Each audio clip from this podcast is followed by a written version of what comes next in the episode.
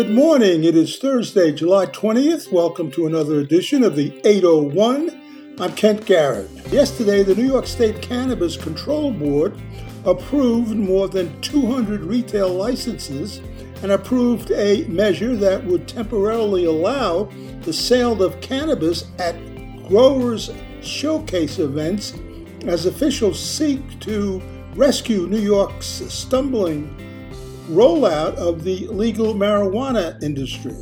Ulster County lawmakers on Tuesday took a major step to protect county residents for the way they express their gender by voting to add, quote, gender expression as a protected class under the county's human rights law.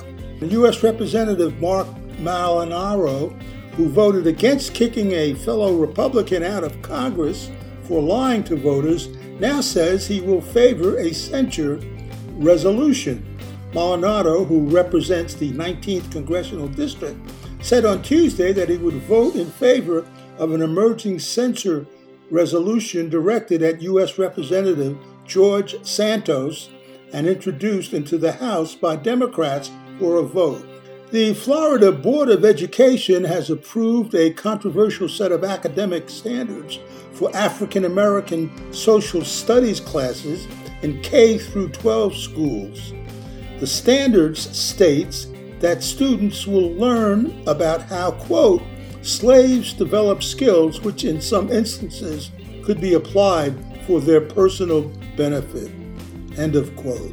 Officials in Washington say that North Korea has not responded to U.S. attempts to discuss the American soldier who bolted across the heavily armed border a few days ago.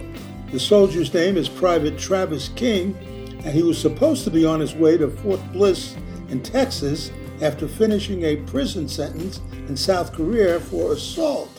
But he ran into North Korea while on a civilian tour of, of the border.